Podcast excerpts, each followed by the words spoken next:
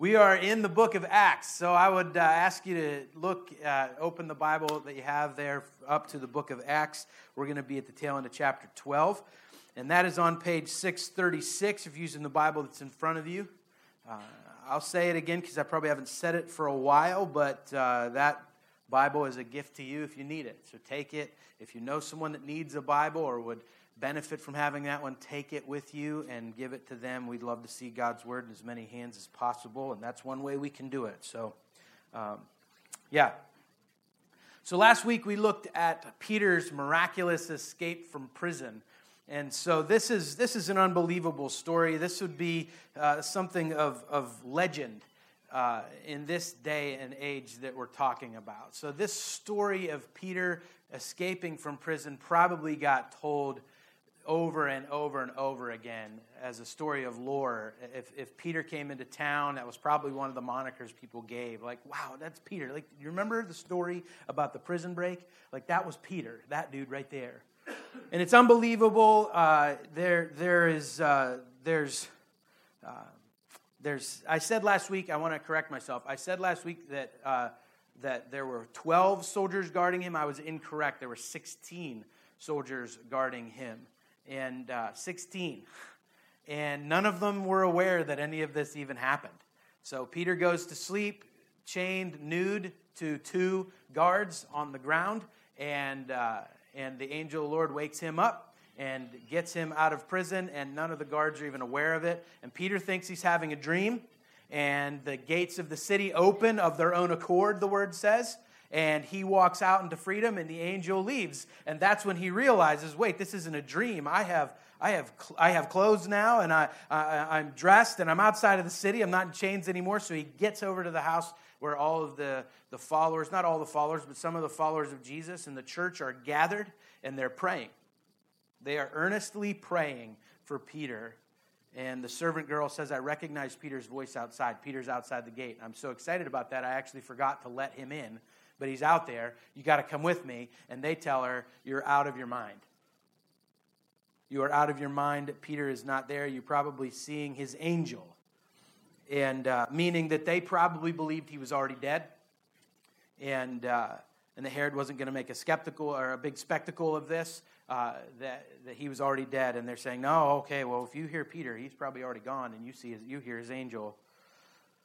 And when they opened, verse, uh, verse 16, and when they opened the gate, they saw him and were amazed. And we talked a little bit about how that's how we pray sometimes, isn't it? We, we pray for something big, we expect something big, and then when God brings that big answer to prayer to our door, we're like, that can't be true. That must be an angel. There's no way God actually answered our prayer. And they didn't, they didn't see it at first. And so they. Uh, Peter is motioning them uh, with his hand to be silent because he, that's verse 17. He doesn't want he doesn't want to get caught, right? Like stop causing a ruckus. I don't want to cause a scene here. I don't want people to really know that I'm out yet. Uh, I want you to know, but I want them to know. And uh, and so he is telling them to be quiet. And in verse 17 it says he described to them how the Lord had brought him out of the prison, and he said, "Tell these things to James and to the brothers." Then he departed and went to another place. That's important. Hold that. Hold that how it ends with Peter, because we're going to talk about that at the end. Uh, tell these things to James and to the brothers, and then he departed and went to another place. So we're going to pick up at verse 18 today, uh, 18 through 25. It's the end of the chapter. There's some dark stuff that happens here. We're going to try to explain it and unpack it. But starting in verse 18. Now, when the day came, there was no little disturbance among the soldiers over what had happened or what had become of Peter. And after Herod searched for him and did not find him, he examined the sentries and ordered that they should be put to death. Then he went down from Judea to Caesarea and spent time there. Now Herod was angry with the people of Tyre and Sidon, and they came to him with one accord, and having persuaded Blastus, the king's chamberlain, they asked for peace, because their country depended on the king's country for food. On an appointed day, Herod put on his royal robes, took his seat upon the throne, and delivered an oration to them. And the people were shouting, The voice of a God and not of a man. Immediately, an angel of the Lord struck him down because he did not give God the glory, and he was eaten by worms and breathed his last. But the word of God increased and multiplied. And Barnabas and Saul returned from Jerusalem when they had completed their service, bringing with them John, whose other name was Mark. We talked about him earlier. Remember? We talked about how, how bad they were at giving nicknames in the Bible. That's John. We call him Mark. So there's a lot going on here, and uh, it's actually uh, it's, it's, it's, it's unbelievable to unpack this. But Luke starts with what I believe to be one of his greatest understatements. Picture the scene.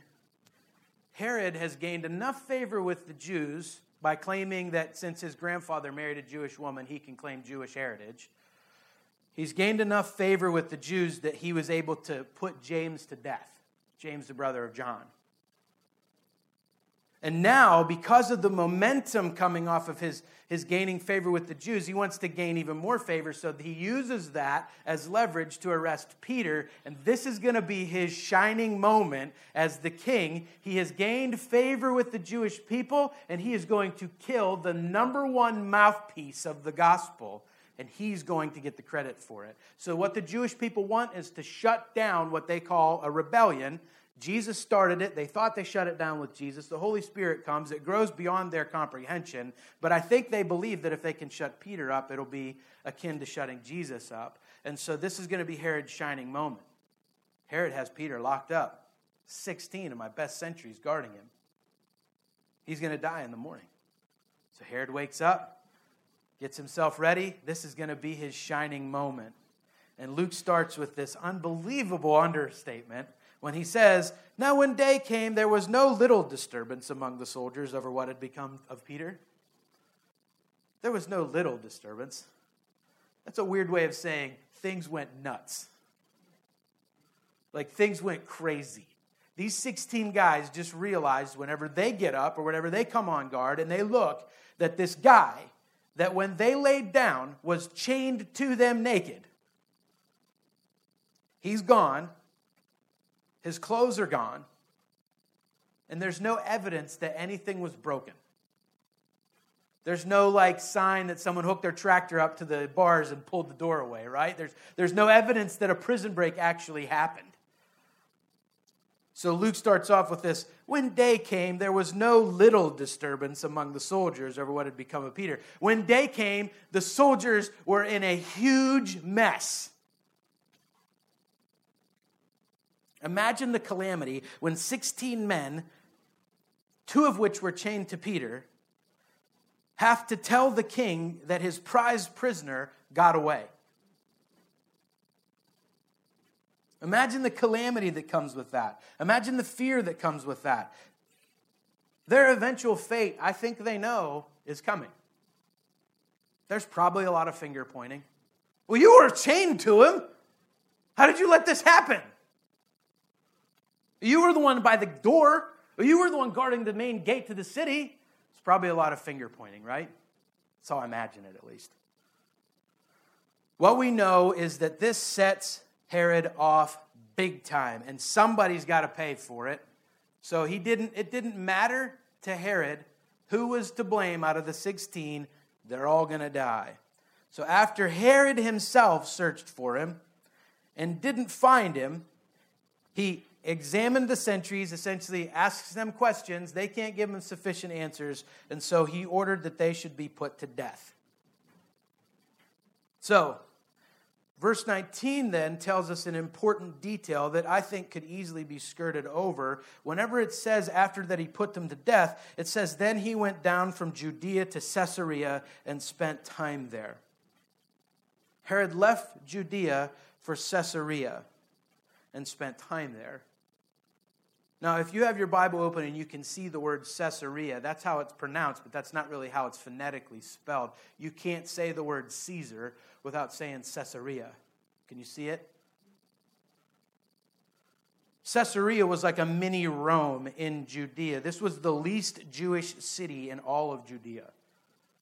This was a city that was built to try, this was an area that was built to try to look like Rome. They wanted to honor Caesar. They wanted it to be a great city. They saw Rome as a great city, the Roman Empire, and they wanted to be a part of it. This signifies Herod giving up his ruse of being a good Jewish king. When he loses Peter, he just gives up the lie. He just walks away from it. No longer is he trying to please the Jewish people. No longer is he trying to gain their favor. He leaves the Jewish people and uh, in, in Jerusalem there. He leaves them and he goes down into Caesarea because he's given up the ruse of being a good Jewish king. What he was striving for, not what he's striving for anymore.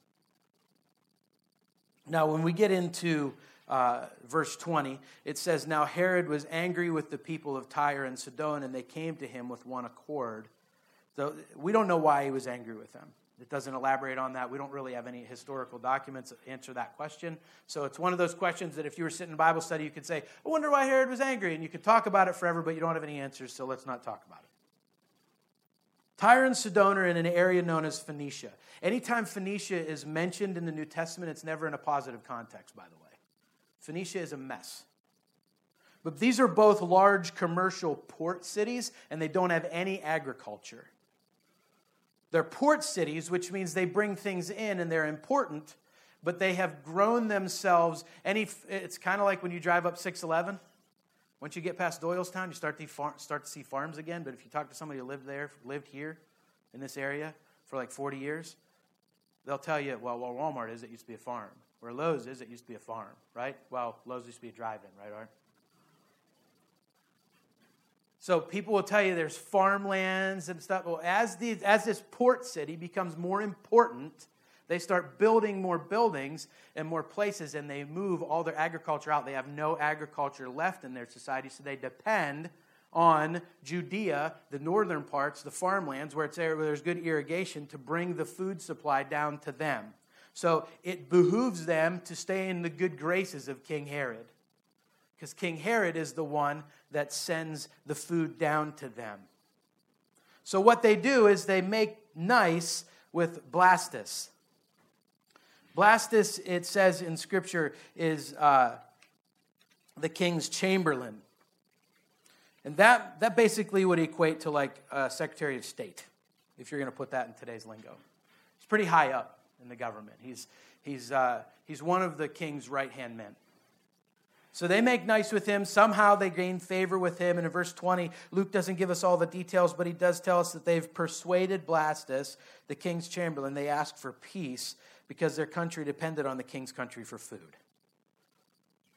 So these cities made friends with Blastus and they try to leverage that for peace. They don't really care if they have peace, they just care that they continue to get from the king what they want from the king.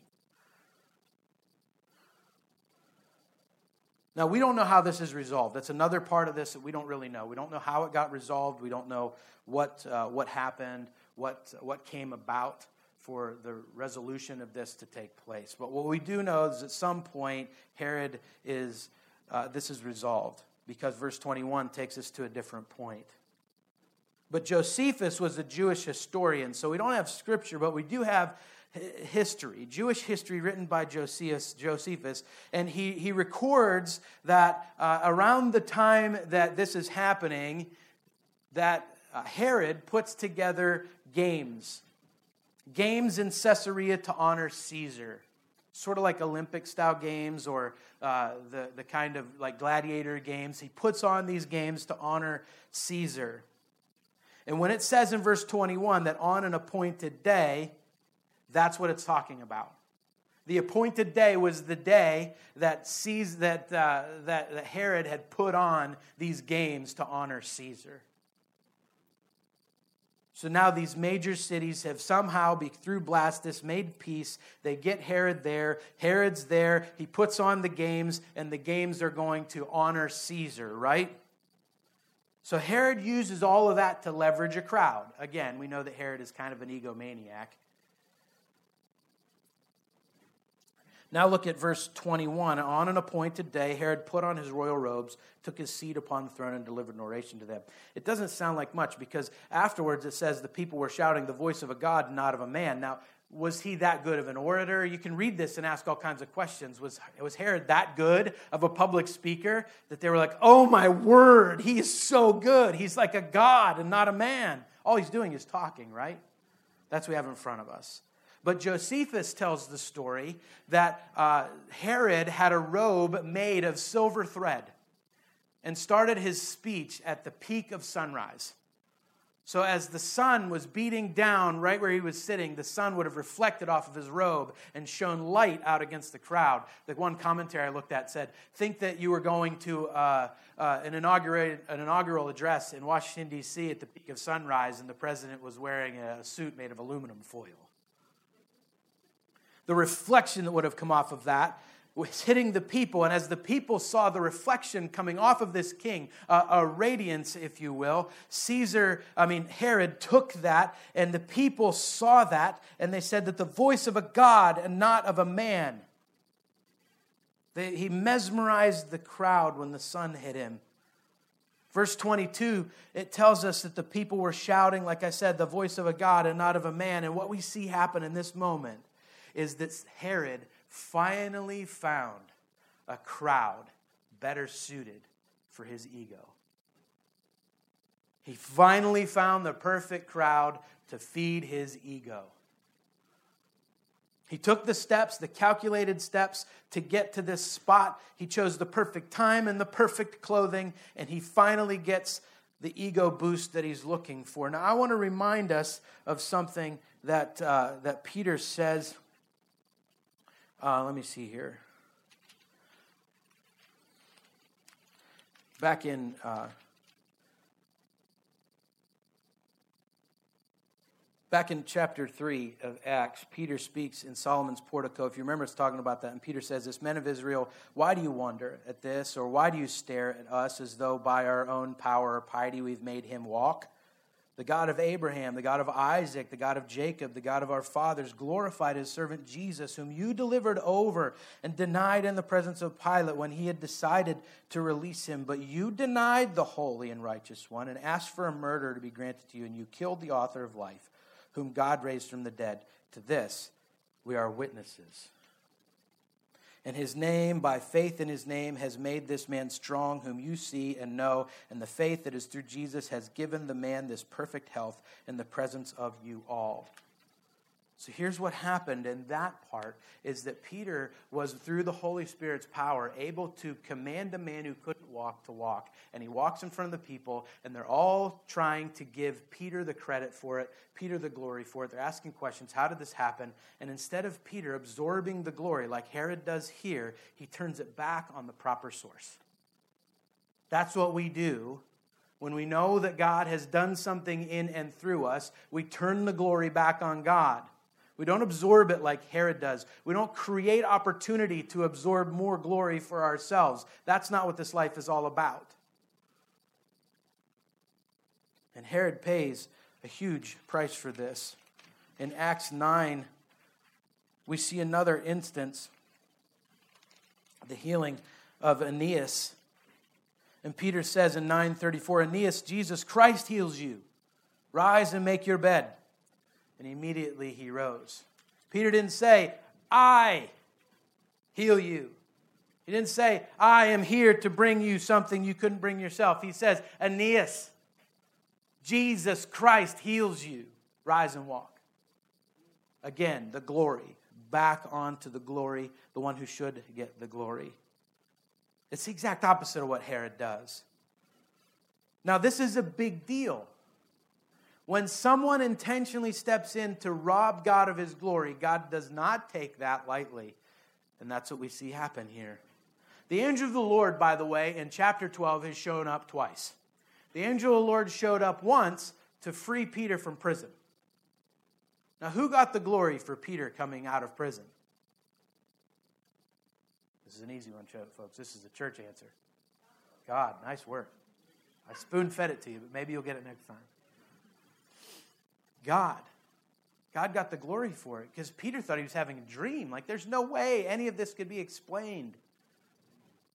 But Herod, sitting on a throne, ready to give a speech, wearing his silver robe, waiting for the sun to peak, knows that he orchestrated this whole thing. I brought the peace. I brought the people. I honored Caesar. I have the games here. I have the throne here. I have the perfect clothes. In a couple seconds, it'll be perfect time. This is going to be amazing. And he has his moment. He has his moment. Now, scholars differ on what happens next. When the angel of the Lord shows up here, it's to judge and bring God's judgment. Sorry, the angel isn't judging, God does the judging, and bring God's judgment down on Herod for not giving God the glory. And it says that immediately, so the people scream, the voice of a God and not of a man. And they can picture Herod just, yeah, bring it on. Keep it up, right? And it says in the very next verse, 23, Luke records it this way immediately, an angel of the Lord struck him down because he, not, he did not give God the glory. And he was eaten by worms and breathed his last. Now, where scholars differ is what happens here.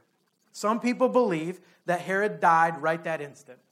And when it says that he was eaten by worms, his body was buried like any other human body, and his body was eaten by worms like any other body would be. Some scholars believe that. Some scholars go back and say, but that's not how it's worded. That's not the order of it. So some people believe that right in that moment, Herod was stricken with something, and worms literally ate him until he died. There's no instance that he died right then and there. All we know is that he died. So we know that immediately an angel of the Lord struck him down, because he did not give God the glory. We know that he was eaten by worms. We know that he breathed his last. I don't know if the order is all that important. I don't know if the cause of death is all that important. It's gruesome nonetheless, right? But something important to look at here is no matter how you interpret it, Herod dies. This great man, right? This great and powerful king dies.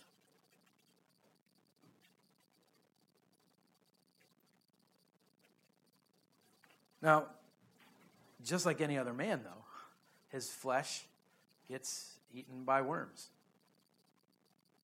The only one that died and whose flesh didn't get eaten by worms was Christ.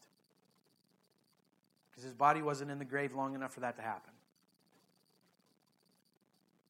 You could make it a, you could make an argument that happened to Lazarus too, but he eventually died again. Poor guy had to go through that twice. There's an important question that comes from all this that I think we need to look at, though. And the question is Is God an egomaniac? Is God an egomaniac? That if someone else gets the credit other than God, he will strike them down. Doesn't that sound a little egocentric? How can God say, I want all the glory and you can't have any of it and not be a selfish or egomaniac God? It's a question people ask, and I think it's a fair one to ask. In his book, uh, Desiring God, John Piper addresses that question, and this is what he says, and it's a far better answer than I could give you on my own. He says this Because God is unique as an all glorious, totally self sufficient being, he must be for himself if he is going to be for us. The rules of humanity that belong to a creature cannot apply in the same way to the one who created them. If God should turn away from himself as the source of infinite joy, he would cease to be God. He would deny the infinite worth of his own glory. He would imply that there is something more valuable outside himself. He himself would commit idolatry. Does that make sense? Does that resonate with you? A creator turning his glory over to a created being ceases to make him an all powerful creator. So, this is not God being an egomaniac. Those are human terms that we might throw out this is not a proper way for people or proper reason for people to say, see, that's why I don't believe in God, or that's why I don't go to the church, or that's why I'm not a Christian, or that's why I don't like Christians, because all this thing is all about God, God, God. Yeah. Yeah, it is. So we don't want to camp out on this moment and say that this moment defines God's character singularly. But we need to look at it. We need to look at it. We need to see the high cost of living a life where we get to sit in the king's throne and we get to call the shots. You see, the only way that we can reject being like Herod is to seek to give God more glory than we take on ourselves. The only way that we can really and truly live a life that is opposite of Herod is to consistently seek to put more glory back on God than we take on ourselves. To verbally, physically, emotionally, spiritually, all of the areas of our lives, recognize that the reason anything is happening in and through us is because of a great and all sufficient and powerful God that is moving in us to get that stuff done. You see, Paul recognized this whenever he said he's the chief of all sinners, when Scripture tells us that there is none righteous, no, not one.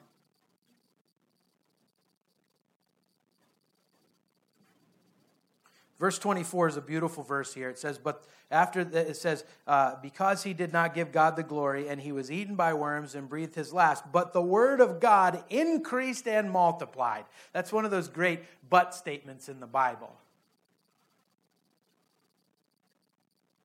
Herod tried. He did a lot of work. He even had a fancy robe made for himself and planned and coordinated these games. But he died. He was eaten by worms. But the Word of God, on the other hand, it increased and multiplied. That word multiplied is a beautiful word. I'm not a huge, I'm not a huge math guy. I don't love numbers, but multiplication is awesome when you see it play out in the church. Addition happens in small increments, multiplication happens in exponential increments. Luke's purposeful and intentional in using this language. When he says that the Word of God increased, you could even say that that would be addition and multiplied. The Word of God prevailed. The Word of God stood firm. The Word of God kept moving. John Stott wrote a book called The Message of Acts. It's his commentary on it. And he says, At the beginning of this chapter, Herod is on a rampage, arresting and persecuting. At the end, he is himself struck down and dies. The chapter opens with James dead, Peter in prison, and Herod triumphing. It closes with Herod dead, Peter free, and the word of God triumphing. Such is the power of God to overthrow hostile human plans and to establish his own in their place. Think about that, how it all got started. Verse chapter 12 got started with telling us that James was put to death, that Peter was in prison, and that Herod was on a rampage moving towards victory. In one short chapter, what happens is all that gets turned on, turned on its head. Herod's dead, Peter's free, and the Word of God is increasing and multiplying. That's how God works when He gets the glory. That's how God works in and through people like Peter, like Barnabas, like John Mark, who we're going to see. Later on, we just refer to John as John Mark because nobody knows what to call him, John or Mark.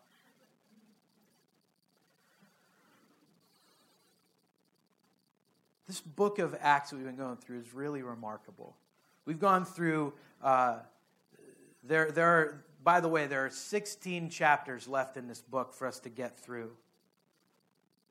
But let's just stop for a second and look at what we've seen so far. At the beginning of the book, the church consisted of about 100 people. A hundred people gathered in one single city who didn't really have anything more than uh, an impossible mission and a commitment to pray. They had an impossible task before them, and they knew they needed to be committed to pray. About a hundred people. That's how this whole thing gets started. Now they're, they're actually empowered and dwelled with the Holy Spirit of God, and they're armed with God's Word. And those same hundred or so Christians have multiplied into the thousands. And we can find Christians scattered outside of the borders of Israel. They're even in very weird and unlikely places like uh, Ethiopia. An Ethiopian eunuch, a one time uh, persecutor of the church in Paul, a Gentile army officer. And when you add all that up, just in these first 12 chapters, it's almost unbelievable that the story's not even half over yet.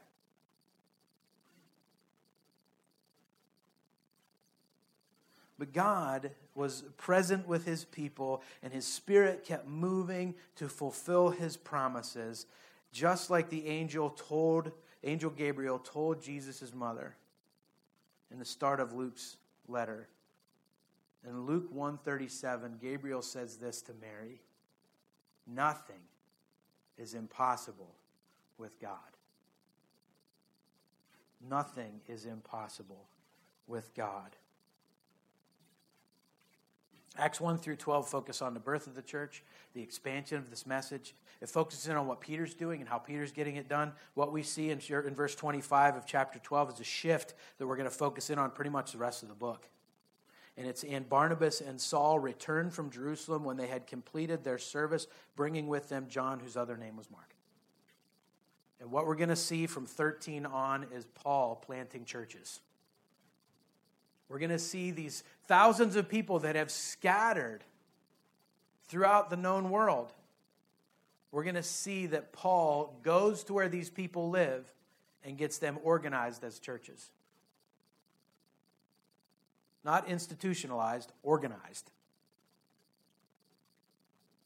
And Paul lives by this mantra that we're going to close with in singing that God is for us that anything we can stand up against and we can move forward because God is for us. And anything good that happens, God gets the glory. And anything bad that we think is bad that happens, God's got to be up to something. So we trust Him because He is for us. And if our God is for us, then who could stand against us? If you're interested, next week we're going to look at verse 13 or chapter 13. We're even going to go in through the first part of 14. It's a lot of ground we're going to cover next week, but uh, if you get a chance, I'd encourage you to read that. I'd encourage you to read chapter 13 and about half of 14 before you come in next week, and uh, we're going to look at that together. Let's pray. God, thank you for your word. May it increase and multiply in our hearts, in our homes, in our lives, in our workplaces, in our relationships. May your word increase and multiply. May you get all the glory for it. Lord, thank you for the gift it is to sit back and marvel at what you do. And I pray that that is our posture because you are for us.